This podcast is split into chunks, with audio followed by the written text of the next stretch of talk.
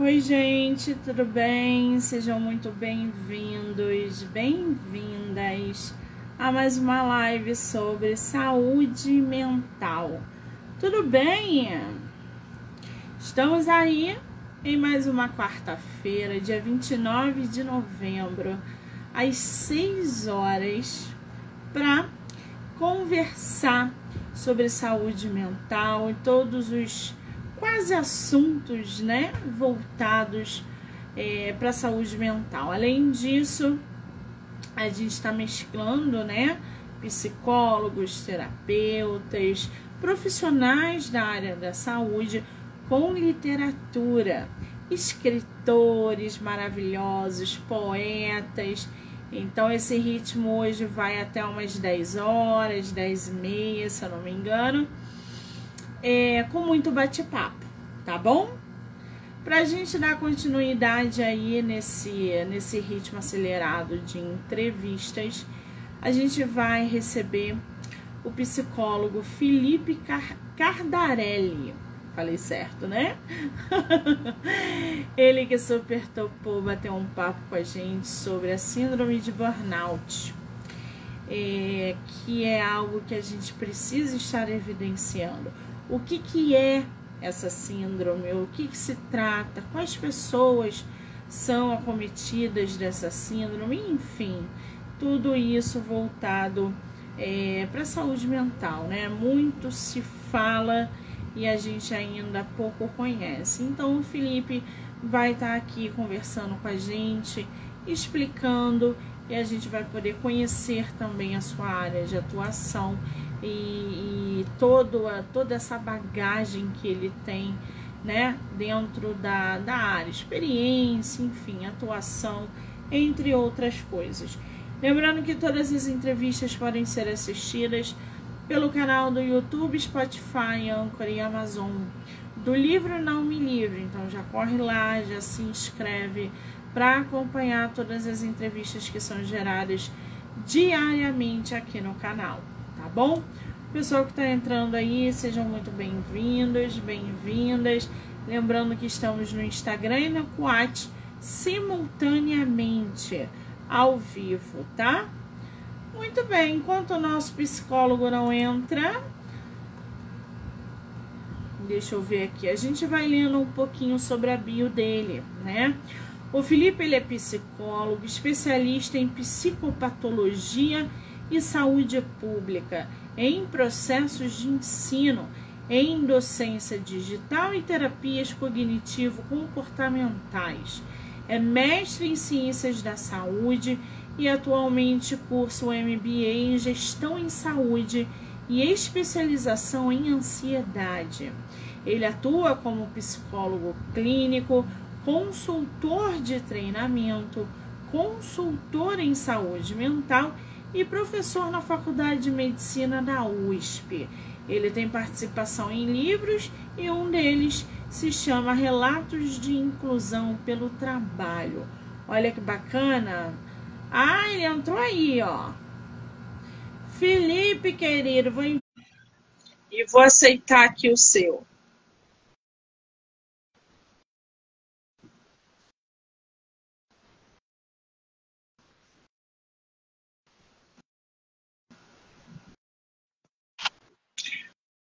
Olá! Olá! Tudo bem? Monique?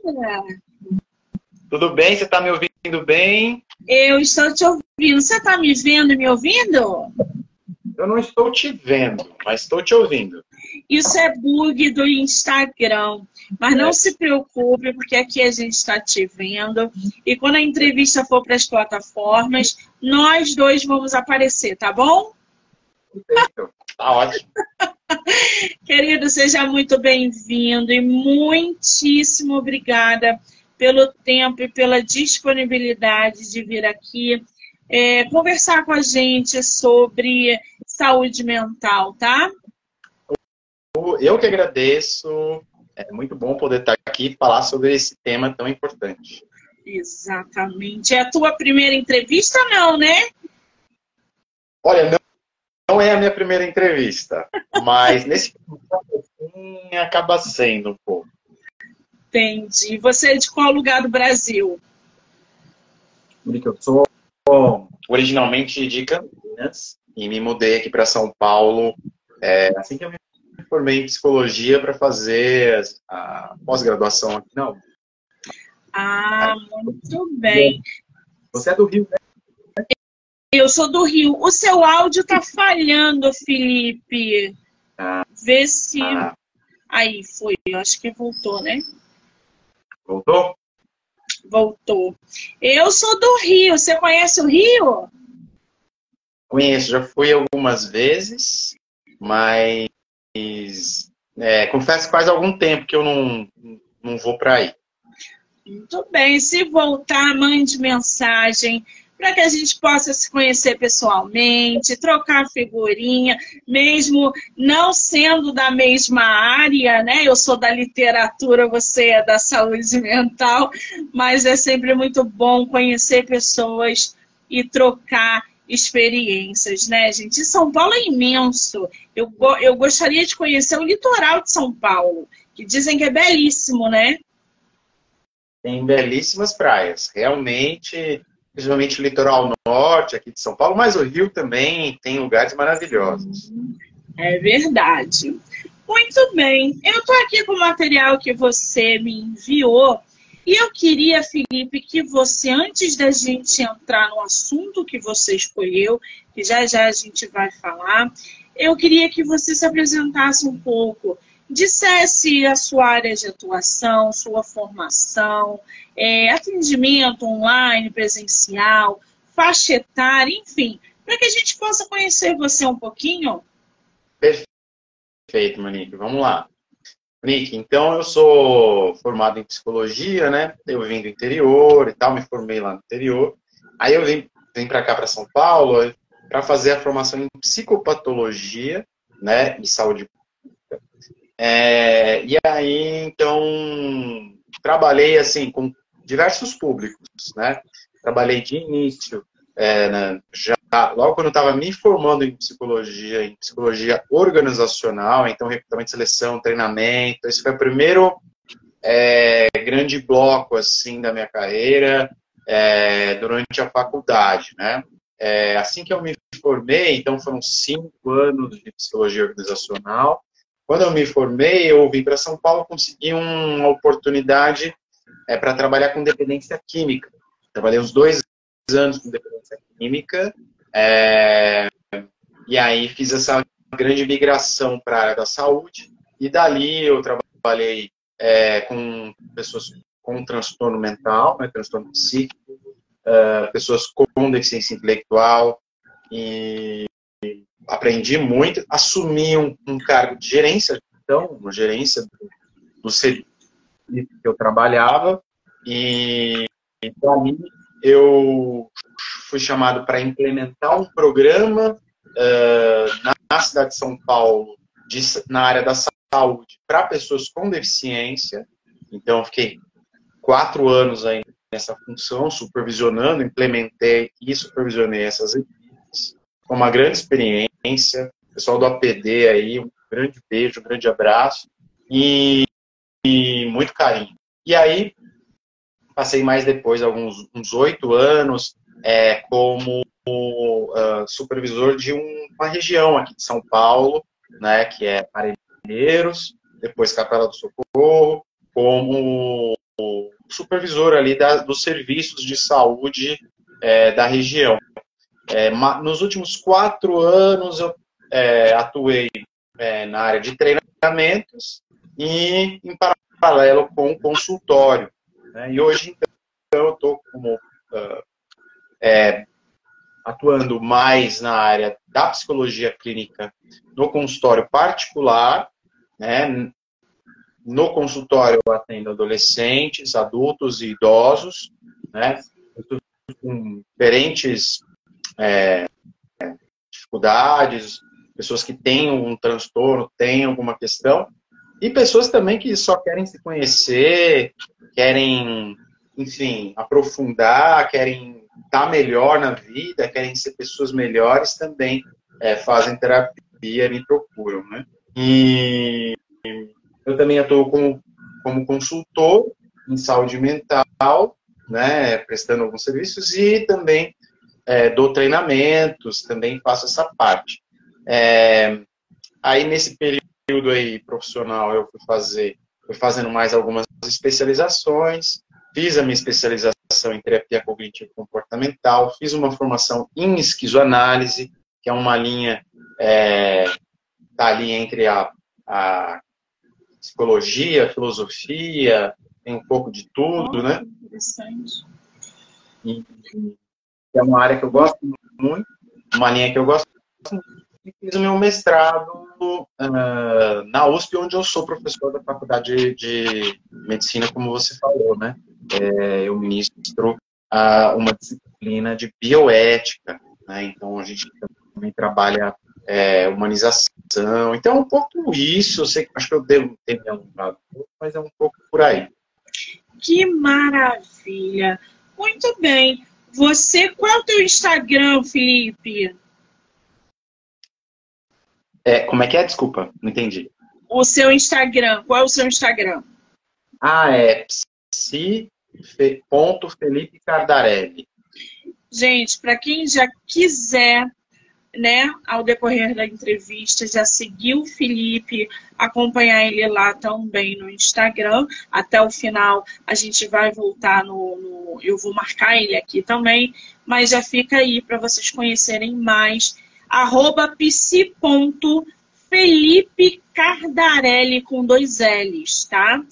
Agora, ô Felipe, você escolheu um assunto que até agora não saiu e que me uhum. deixou realmente muito é, interessada, que é a síndrome de burnout. A gente pode dizer que é uma síndrome, é, enfim. Por que, que você escolheu esse tema? Por que eu escolhi esse tema? É, por duas razões principais. Uma, porque é um tema que eu tenho buscado estudar mais, é, oferecer isso como uma possibilidade para a empresa, para pessoas que sofram com burnout. E, e acho que é um assunto relevante, então, do ponto de vista das pessoas e das organizações. E um outro ponto é que o burnout foi algo que eu passei no, na minha, no meu, neste processo que eu estava te contando, na minha carreira profissional, eu sofri burnout, né? Então, sofri, passei por esse processo, e, então é um tema caro para mim, porque eu também vivenciei isso na pele. Sim. Te, teve a experiência, né? Agora, para quem não conhece, para quem não vivenciou, para quem é, é, não está aí ciente do que se trata essa síndrome, explica para gente o que é burnout e quais ali os, os sintomas né, que são associados a essa condição, Felipe, por favor. Perfeito. É, o burnout, ele é, ele está sendo muito discutido recentemente, porque é, a, a, princípio as pessoas acham que burnout é uma doença e não é bem assim, embora ele esteja dentro do uh, CID, né, é o Cadastro Internacional de Doenças, ele está com uma condição de saúde, um, uh, um fator uh, de saúde mental. Então, isso do ponto de vista é, da psicopatologia, né? É, ele é um fator que pode levar ao desenvolvimento de um transtorno como uma depressão, uma ansiedade clínica. É importante dizer também que ele, por outro lado, é considerado doença, sim, do ponto de vista jurídico, do ponto de vista da justiça do trabalho, ele é considerado, sim, como um, um fator de adoecimento. Inclusive, hoje saiu, ah, olha só que interessante, Monique, eu estava vendo hoje, é, saiu no Diário Oficial, um Diário Oficial do Ministério da Saúde, e nesse Diário Oficial, o Ministério da Saúde incluiu o burnout como doença do trabalho. Tá? Então, é vítima. É, o burnout ele é muito discutido porque ele tem é, alguns pontos um tanto quanto genéricos. Ele vem, né, histórico dessa, dessa ideia de burnout, ele vem de um, da década de 70, é, muito ligado a pessoas com dependência química, onde as pessoas que trabalhavam ali com esses, essas pessoas que tinham dependência química observavam que eles ficavam apáticos. Né? Mas também as pessoas que trabalhavam, que cuidavam dessas pessoas com dependência, também ficavam apáticos. Né? E esse termo foi sendo utilizado pelos profissionais de RH e, eventualmente, adentrou é, a questão é, médica, de saúde mental e, mais recentemente, a questão jurídica. Ela é caracterizada por três pontos principais. Uma sensação de exaustão, é, de perda de eficácia e de um cinismo, de uma despersonalização, né? Onde a pessoa, então, ela vai ficar meio afastada, como se ela tivesse colado das coisas que ela está vivendo, né? É, tem, uh, é isso que a gente quer dizer com despersonalização, né? Tá, tá claro, Monique? Eu não sei se... Não, tá, a gente está tá conseguindo entender. Tem algumas perguntas aqui, por exemplo, tem uma galera que já te acompanha aí, inclusive paciente seu, atrasado, mas cheguei, o burnout e a depressão me arrastaram para perto do suicídio. O burnout é o esgotamento total da alma, mente e corpo. Felipe é excelente, estou aqui por causa dele. Essa síndrome é mais comum em homem ou mulher? Olha, até onde a gente conhece, o burnout, assim como a ansiedade, a depressão, ela é mais comum em mulheres. Mas eu vou te dizer, é, Monique, que isso provavelmente é uma subnotificação. O homem tem muita dificuldade de buscar ajuda. E no meu consultório, eu vejo muitos homens que têm dificuldade, inclusive, de entender que estão trabalhando demais. Estão trabalhando além do que é saudável. Né? Então, tem esse fator. A gente tem uma estimativa de que é, 70% das pessoas sofrem com estresse e 60% das pessoas sofrem de burnout ou pelo menos se identificam com esses sintomas de burnout, ou pelo menos algum desses sintomas. Então, é, é, o burnout, como eu te disse, é inclusive muito discutido do ponto de vista é, da saúde mental, médico, psicológico, porque quando é muita gente assim, as pessoas suspeitam de, de que isso não está sendo muito genérico. Sim. Ou seja, será que se está tá se sentindo desse jeito, então pode ser que isso não seja exatamente um quadro, né? seja como as coisas são mesmo. Né?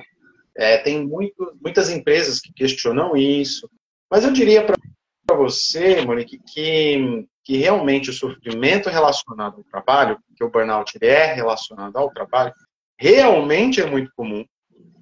Sim. É, e, e talvez esteja ligado também a um fenômeno social é, que marca a pós-modernidade, que é o momento que nós estamos vivendo, que é a precarização do trabalho. Sim.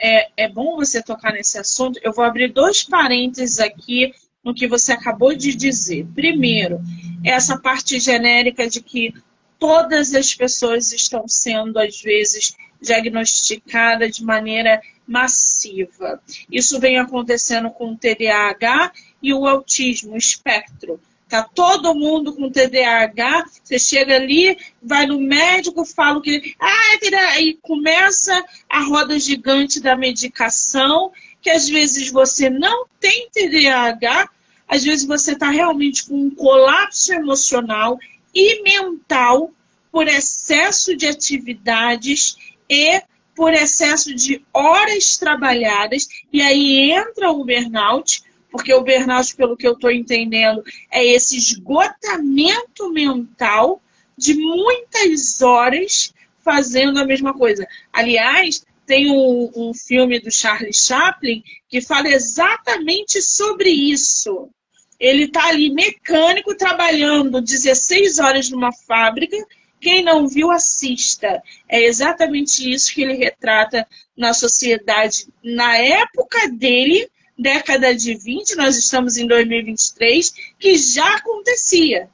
A gente está em 2023 e isso continua acontecendo. Só que hoje a gente tem um nome, hoje a gente tem tratamento e não pode ser diagnosticado de maneira massiva, o que é prejudicial, porque realmente quem tem não está sendo levado a sério.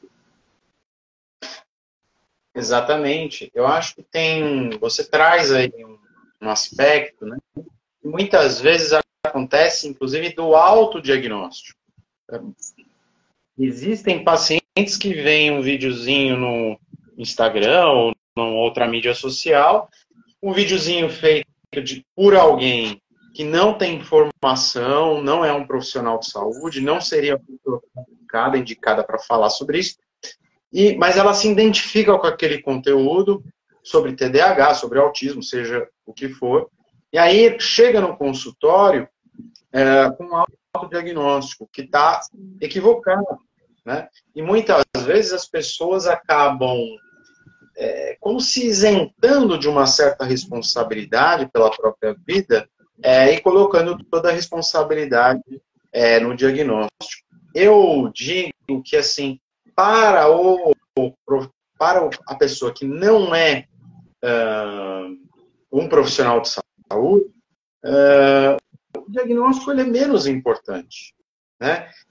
É mais importante ele se descobrir numa psicoterapia, ele fazer esse investimento em saúde mental, ele cuidar, ele se cuidar, ele se descobrir no, no que ele traz de marcas nas vida, da vida, em como a, a infância, em como as decisões que ele tomou influenciam hoje ainda a, a, as condutas dele, como ele pensa, sente, se comporta, é, dentro da sua singularidade.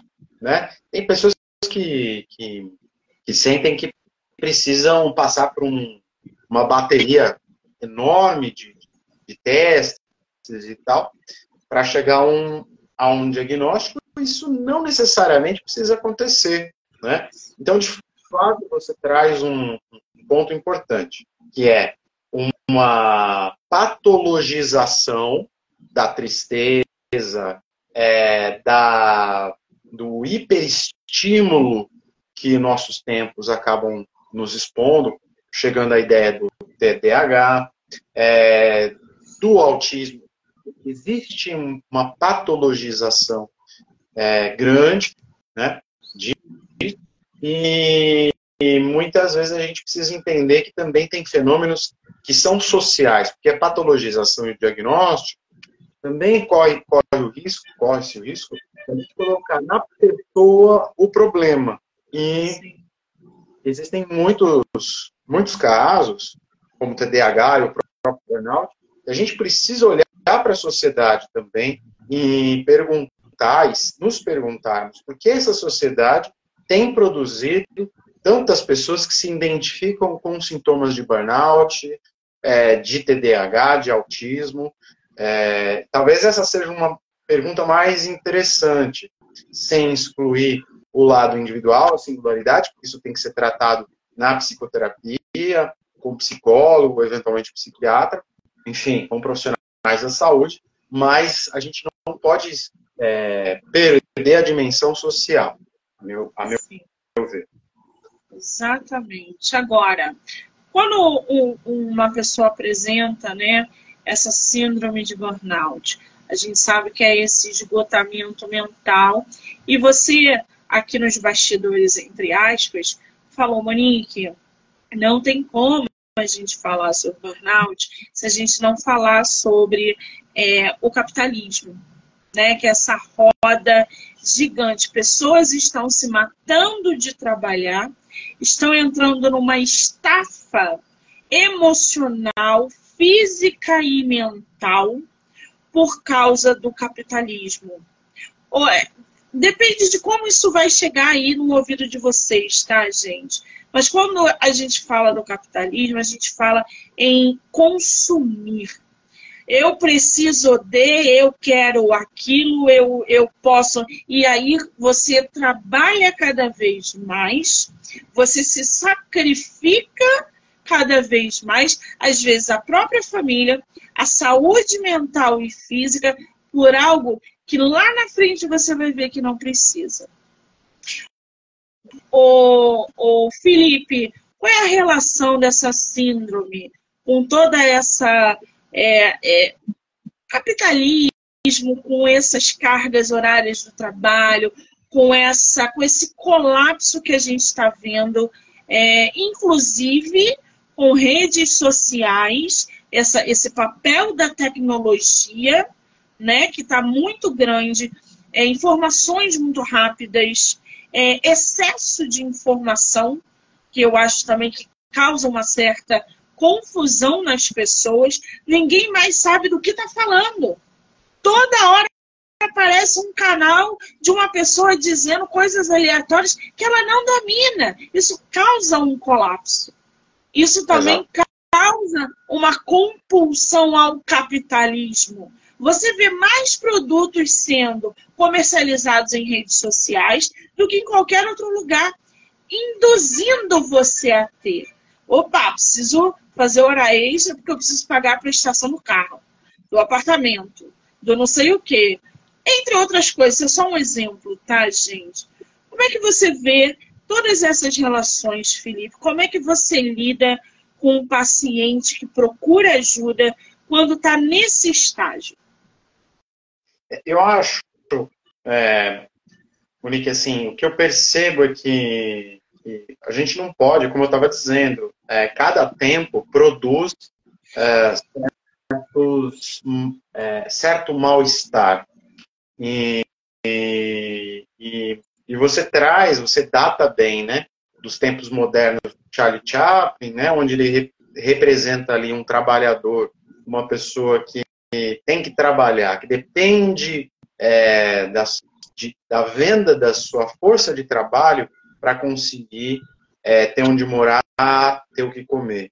É, bom, esta pessoa passou período, né, desde a da, da Revolução Industrial, e se a gente for ver as diferentes revoluções que a gente vem passando, é, o trabalhador ele vem é cada vez mais sendo exigido, né? Você tem é, é, uma certa romantização dessa produção, dessa produtividade, né? A gente tem uma, uma busca por performance, é, por subir na carreira. Hoje isso está muito também é, presente na juventude. Então, tem pacientes que eu atendo que falam, eu tenho 25 anos, eu ainda não sou CEO, que ganha não sei quantos milhões, é, não tem essa pressão porque é, é, é, é foi vendido também, né? Essa coisa de produzir desenfreadamente, os estímulos que a gente está recebendo, uh, muitos, né? Tem essa coisa de, de também uma, uma precarização do trabalho que é muito concreta, né, Monique? A gente passou uh, uma reforma das leis trabalhistas, a gente vê hoje uma pejotização, ou seja, as vagas de trabalho são cada vez mais de para pessoas jurídicas, né, com poucos ou nenhum benefício, com poucos ou nenhuma seguridade. É, o valor do que é pago para o trabalho, é, em comparação, por exemplo, com o aluguel, com a prestação de uma casa, tem diminuído. Isso é é sabido, né? Então você consegue fazer menos com o seu trabalho, principalmente se você quiser comp comprar uma casa, pagar um aluguel. Né? Então, as condições de trabalho é, têm se degringolado né? e a exigência tem aumentado. É, eu, inclusive, vou dizer aqui que isso não é verdade em todos os casos. Existem empresas, existem pessoas que é, já sabem que você não pode ir por esse caminho e você vai produzir adoecimento, é importante você ter um equilíbrio entre a vida profissional e a vida pessoal. Então, existem iniciativas, mas eu diria que, no geral, existe uma precarização do trabalho. O valor do trabalho tem diminuído, até porque você tem aí ameaças de inteligência artificial, de, de é, como eu disse, a pejotização, a uberização.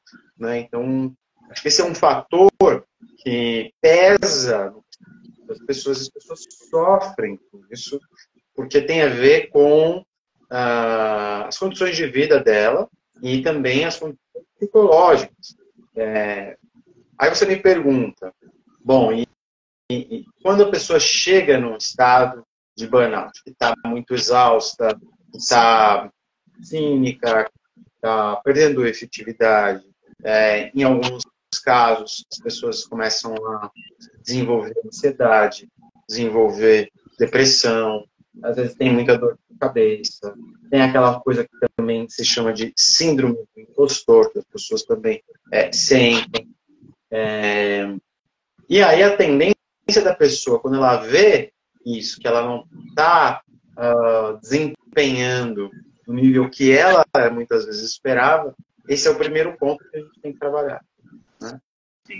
Ela tem que entender que, que isso é uma coisa que é um processo, mas assim, é entendendo que ela precisa priorizar o autocuidado, que ela precisa colocar limites na vida dela.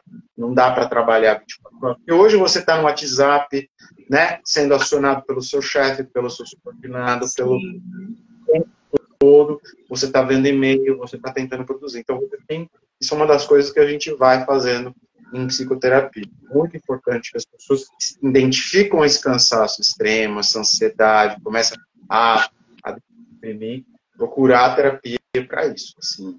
E a gente vai ajudando a pessoa a não só perceber, a fazer isso na prática, né?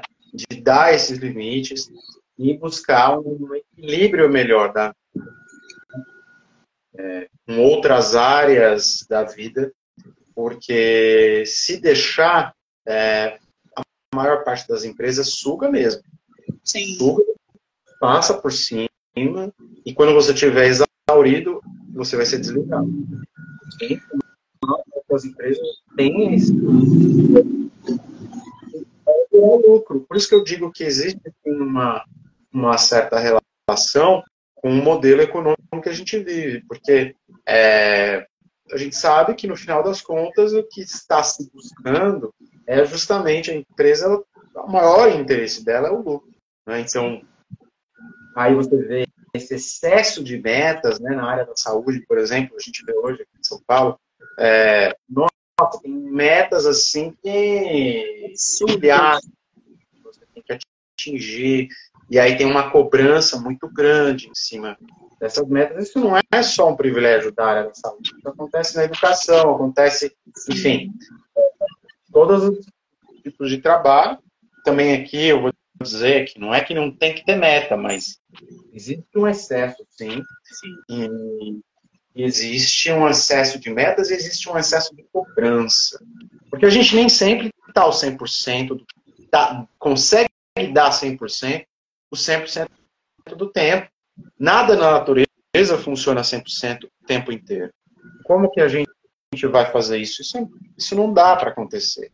Né? Então, e a gente se exige muitas vezes. Então, isso não, não é possível. Uma coisa, Monique, que eu, que eu falo, assim, né, nós também, no lugar de vir, que é o nosso consultório, e falo, a gente vem pensando que, assim, uma coisa é você fazer com a alma, com a sua alma, é fazer uma coisa de forma dedicada. Outra coisa é você dar a sua alma, Sim. ou vender. Tem uma, uma diferença muito grande. E olha, gente, essa, esse esgotamento mental, essa dedicação 200% dentro do seu trabalho que vai prejudicar a sua saúde, você pode ter certeza. O pouco rendimento que você demonstrar no seu ápice do, do esgotamento, a demissão vem no dia seguinte tem outra pessoa no lugar. Não, não se matem por causa de empresas dos outros. Eu estava vendo essa semana é, duas coisas que eu quero colocar aqui para o Felipe, porque ele com essa visão é, mais profissional vai conseguir aí clarear as ideias. Primeiro, a gente estava vendo desse ponto que você falou das gerações. Eu sou da geração de 85, né? Eu nasci em 85 e nananã. Eu vim numa geração onde eu tinha que sair do ensino médio, fazer faculdade, arrumar emprego. Com 25 anos eu já tinha que ter é, viajado, falar não sei quantos idiomas. É, não. Eu tinha que estar muito bem sucedida aos 28, para os 30 casar, para os 35 ter filho e ter uma vida feliz pro resto da vida. Ponto. Porque Fora isso, eu ia ser a pessoa mais fracassada no. Eu cresci acreditando que eu não era bom o suficiente, porque eu não tinha seguido nenhuma dessas regras. E aí veio a geração seguinte. Ou seja, eu comecei a trabalhar e trabalhava 100%.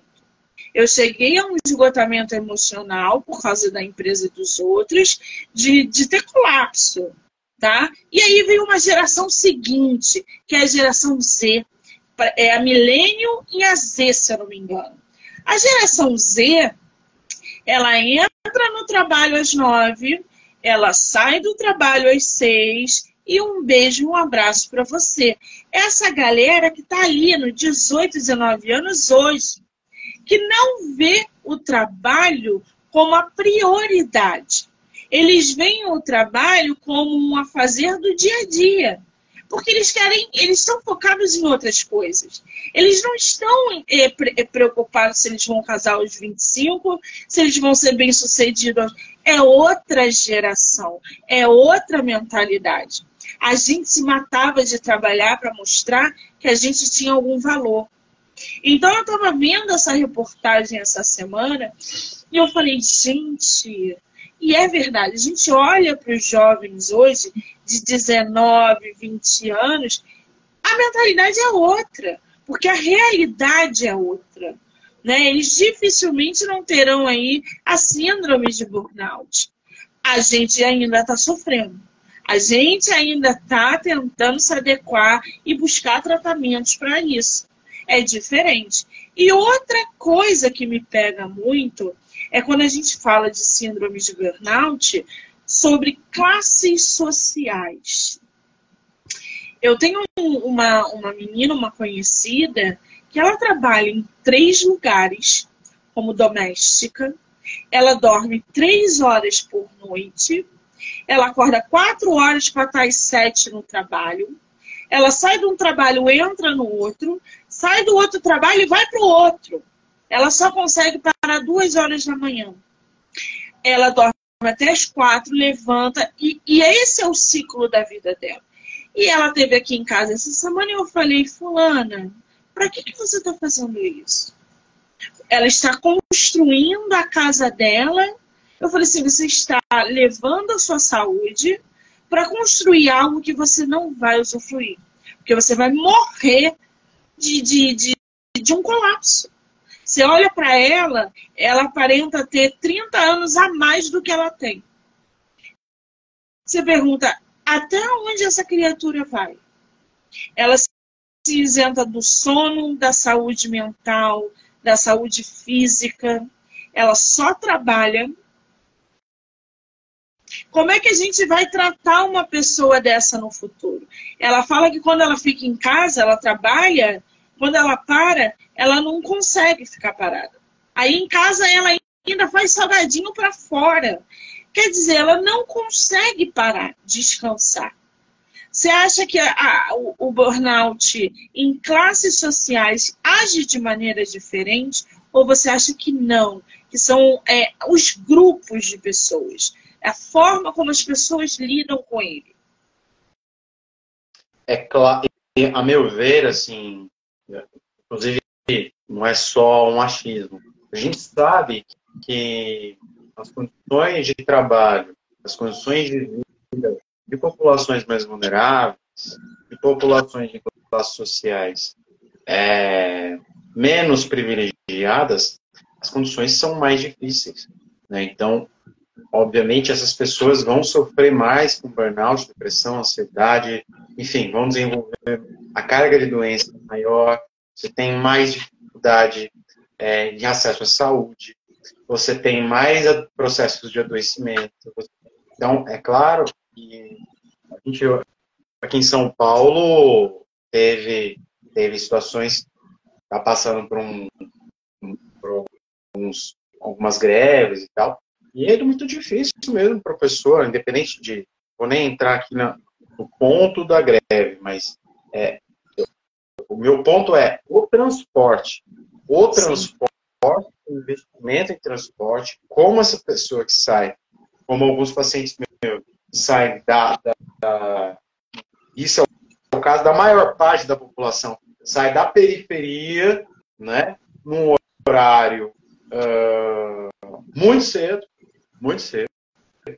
Ela pega duas horas, duas horas e meia de trânsito para ir, duas horas, duas horas e meia de trânsito para voltar. E aí você fala para essa pessoa como é que ela vai dormir bem, como é que ela vai cuidar da casa dela, como é que ela vai lavar roupa, como é que ela vai, se ela vai ter filho, como é que ela vai treinar, porque seria importante ela fazer um exercício físico. É, claro, tem que tentar fazer isso, mas o desafio de uma pessoa de uma classe social mais inferior é muito maior. O que não quer dizer que, de repente, uma pessoa de uma classe social mais abastada esteja imune do burnout. Isso não é verdade. Também acontece. Eu atendo pessoas, é, médicos, advogados, pessoas que têm uma condição social, têm uma é, famílias mais abastadas e tal, mas é, essas pessoas também sofrem, né? Com trabalho, uh, você vê pessoas trabalhando assim muitas horas por dia, né? É, é, porque é isso, eu estou atrás também para tentar conseguir ter uma vida um pouco mais confortável e tal. E isso que você falou é, é muito importante, é, porque é, às vezes você precisa dizer para a pessoa, olha, até onde você vai? Tudo bem, você quer.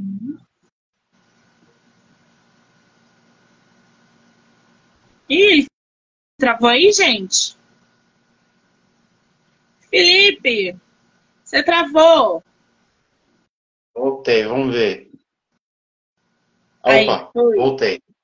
Uma coisa que deu errado. Bom, então você tem é, também essa, essa coisa assim, na busca de, um, de uma vida mais confortável, é, a pessoa passando dos limites. Né? Sim. Então, tem que trabalhar isso muitas vezes, né? Com psicólogo clínico, uma das coisas que a gente vem, eu converso com pacientes, vou trazendo para a realidade, porque a pessoa vai negligenciando. Tem um outro dado muito importante, sabe, Monique, que é, é mais ou menos 70, 70, 75 das pessoas é, sabem que tem ansiedade, sabem que tem.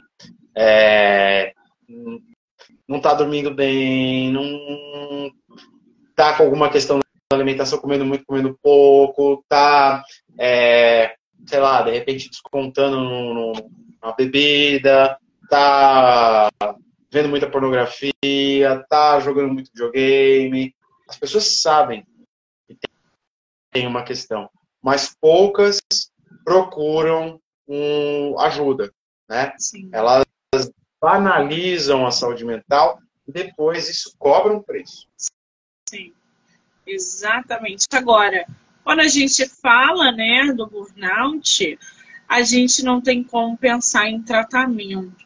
Como é que se trata uma pessoa é, que tem aí, que procura ajuda por, né, por essa síndrome?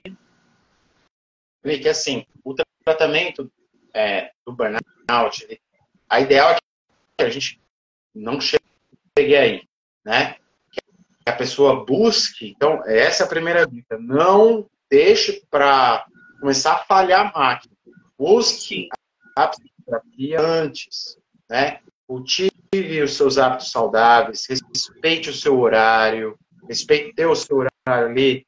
Para de trabalhar vai dedicar o tempo ao seu, ao seu companheiro, à sua companheira, a, aos seus filhos, a, ao seu bichinho, a você mesmo, né? Vai, vai fazer um exercício físico, vai é, sair um pouco daquela esfera, vai fazer outra coisa, né? vai fazer um, um hobby, é, ah, eu gosto de arte marcial, eu gosto de pintar, isso se desenvolver, né? É, ter boas relações, relações saudáveis é fundamental. Agora, a pessoa chegou nesse ponto, né? Então, primeiro, ela está trabalhando muito. Ela está trabalhando muito, ela está com dificuldade de olhar para isso. Esse é o ponto. Né? No nosso tratamento, o psicólogo é fundamental nesse caso, porque vai começar a mostrar, olha, tá aqui uma questão, tá valendo demais, será que precisa mesmo? Será que está valendo a pena? Então, isso junto com o paciente vai acontecer.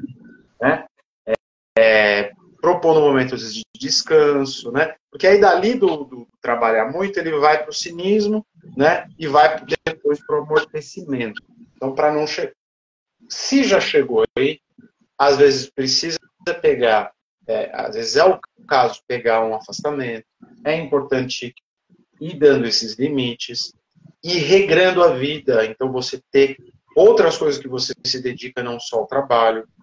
É muito importante importante que, você, que a gente vá no tratamento é, é, criando uma rede de suporte, de relações, que sejam relações de alguma forma é, sejam saudáveis, que cultivem a vida na gente, né, que nos energizem. O sono é fundamental, regular o sono. Então Sim. tem todas as etapas dessas coisas que às vezes até um psiquiatra pode ajudar, né, e o afastamento pode ajudar, mas eu diria principalmente o psicólogo vai ajudar você a colocar essas, esses limites e, e, a, e a desenvolver esses hábitos saudáveis para você chegar num equilíbrio. Né? Eventualmente, tem que se pensar se é o caso mesmo de ficar neste trabalho, se não é o caso de pensar em outras possibilidades, mas eu diria para você que, que é muito do espírito da singularidade e tal, né? Mas, mas, o principal é você ter esse equilíbrio. Né? Muito bem. Lembrando que romantização do excesso de trabalho não é lugar de pódio para ninguém. Não caiam nessa de mentores que, e coaches que dizem que é, é, é, se você trabalhar, você enriquece. Não é assim. As coisas não são sacrificadas desse jeito. Vocês não vão ficar ricos da noite para o dia, vocês só vão adoecer. Adoecer em prol de uma teorização de ideias que não existem. Ninguém fica rico da noite por dia e, e ninguém vai te deixar rico. Você não vai deixar é, a tua saúde é, é, é ser prejudicada para deixar ninguém rico e vice-versa.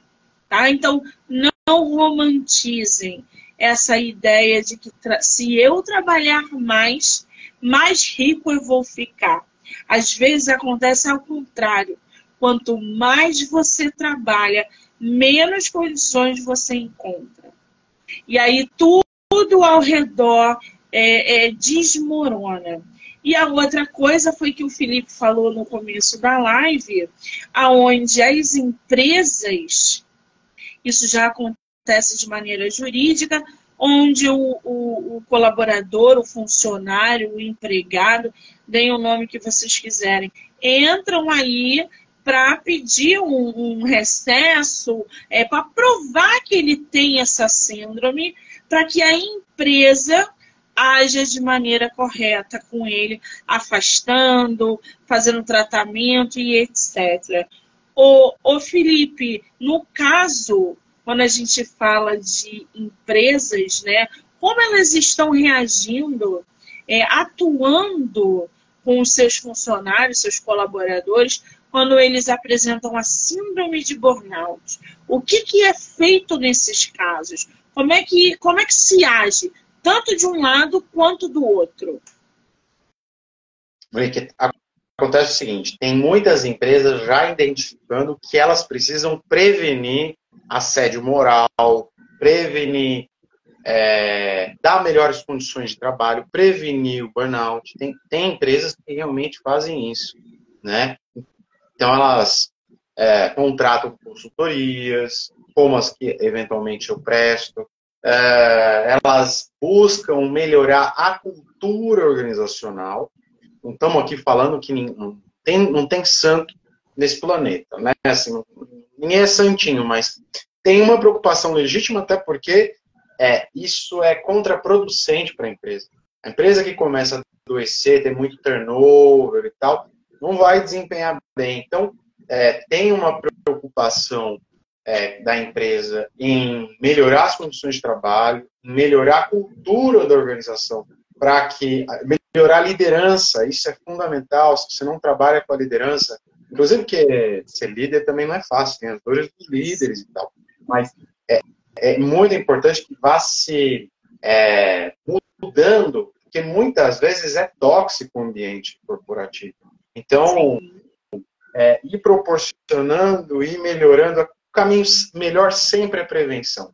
E no caso também do burnout, não pode deixar de ser. Porque uh, o trabalho em si, trabalhar em si, não é um fator de adoecimento. Pelo contrário, trabalhar, se você for ver índices de adoecimento em saúde mental, uh, é o adoecimento é maior na pessoa que está desempregada, que está aposentada, é, então, o trabalho pode ser um fator protetivo para a saúde mental.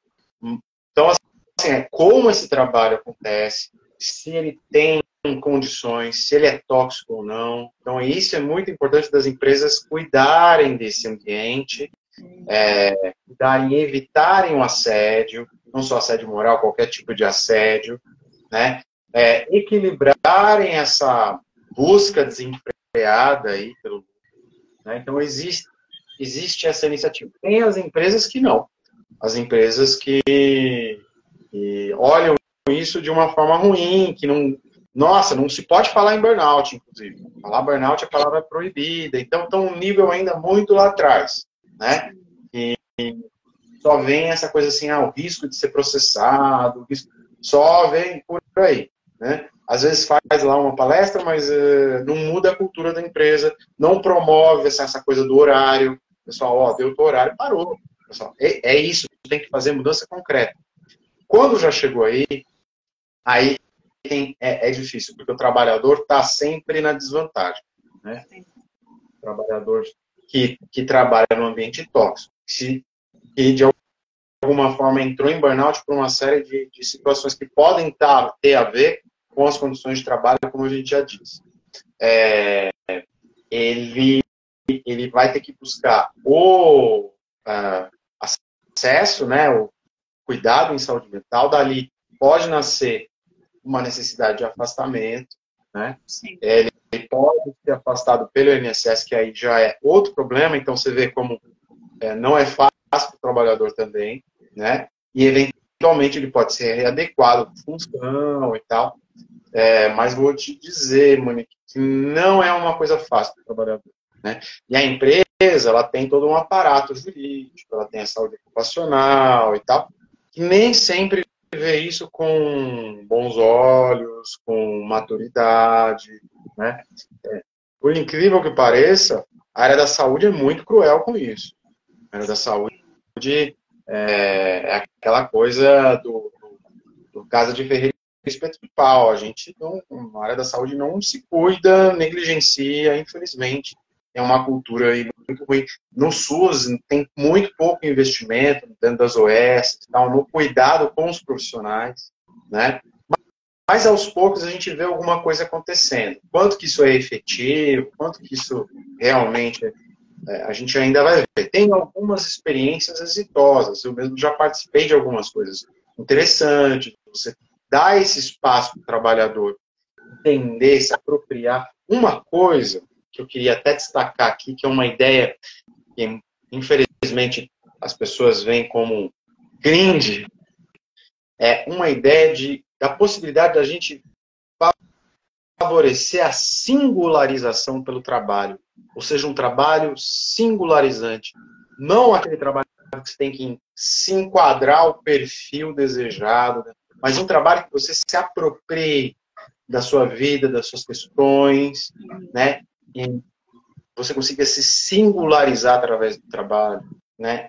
Ou seja, um trabalho mais saudável, que respeite os horários, que respeite o limite de cada um, momento, né? Isso é interessante, né? Então, resgatar essa ideia da singularização pelo trabalho é, seria importante. Essa prevenção, né? Eu acho que é, é mais uma questão de prevenir, tanto dos dois lados.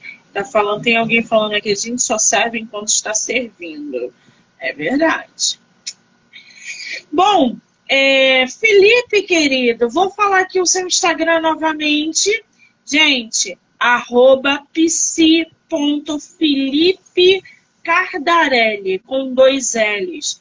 Lembrando que lá no Instagram dele vocês vão ver um monte de conteúdo voltado é, para a saúde mental, entendendo a resistência à terapia, transtornos de personalidade, palestras, é, Alzheimer, que é muito interessante também.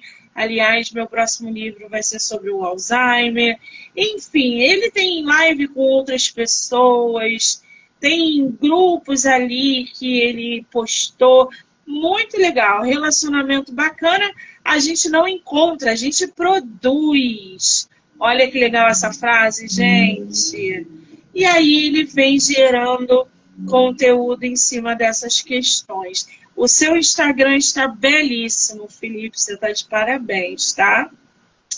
Querido, só te agradecer por esse tempo, por essa disponibilidade, dizer que essa troca foi incrível, conhecer um pouco mais sobre você, sobre sua área de atuação, dizer que eu estou muito feliz de ter você no meu projeto e que você volte sempre que você quiser, tá? Obrigada. Agradeço, obrigado por estar tá tendo essa possibilidade, por me receber e especialmente aí para quem nos acompanhou. Beijão. Muito bem, quero agradecer a todo mundo que entrou, que saiu, que ficou aqui com a gente, que vai assistir depois. Dizer que eu volto já já. Beijo, Felipe, obrigada. Beijão.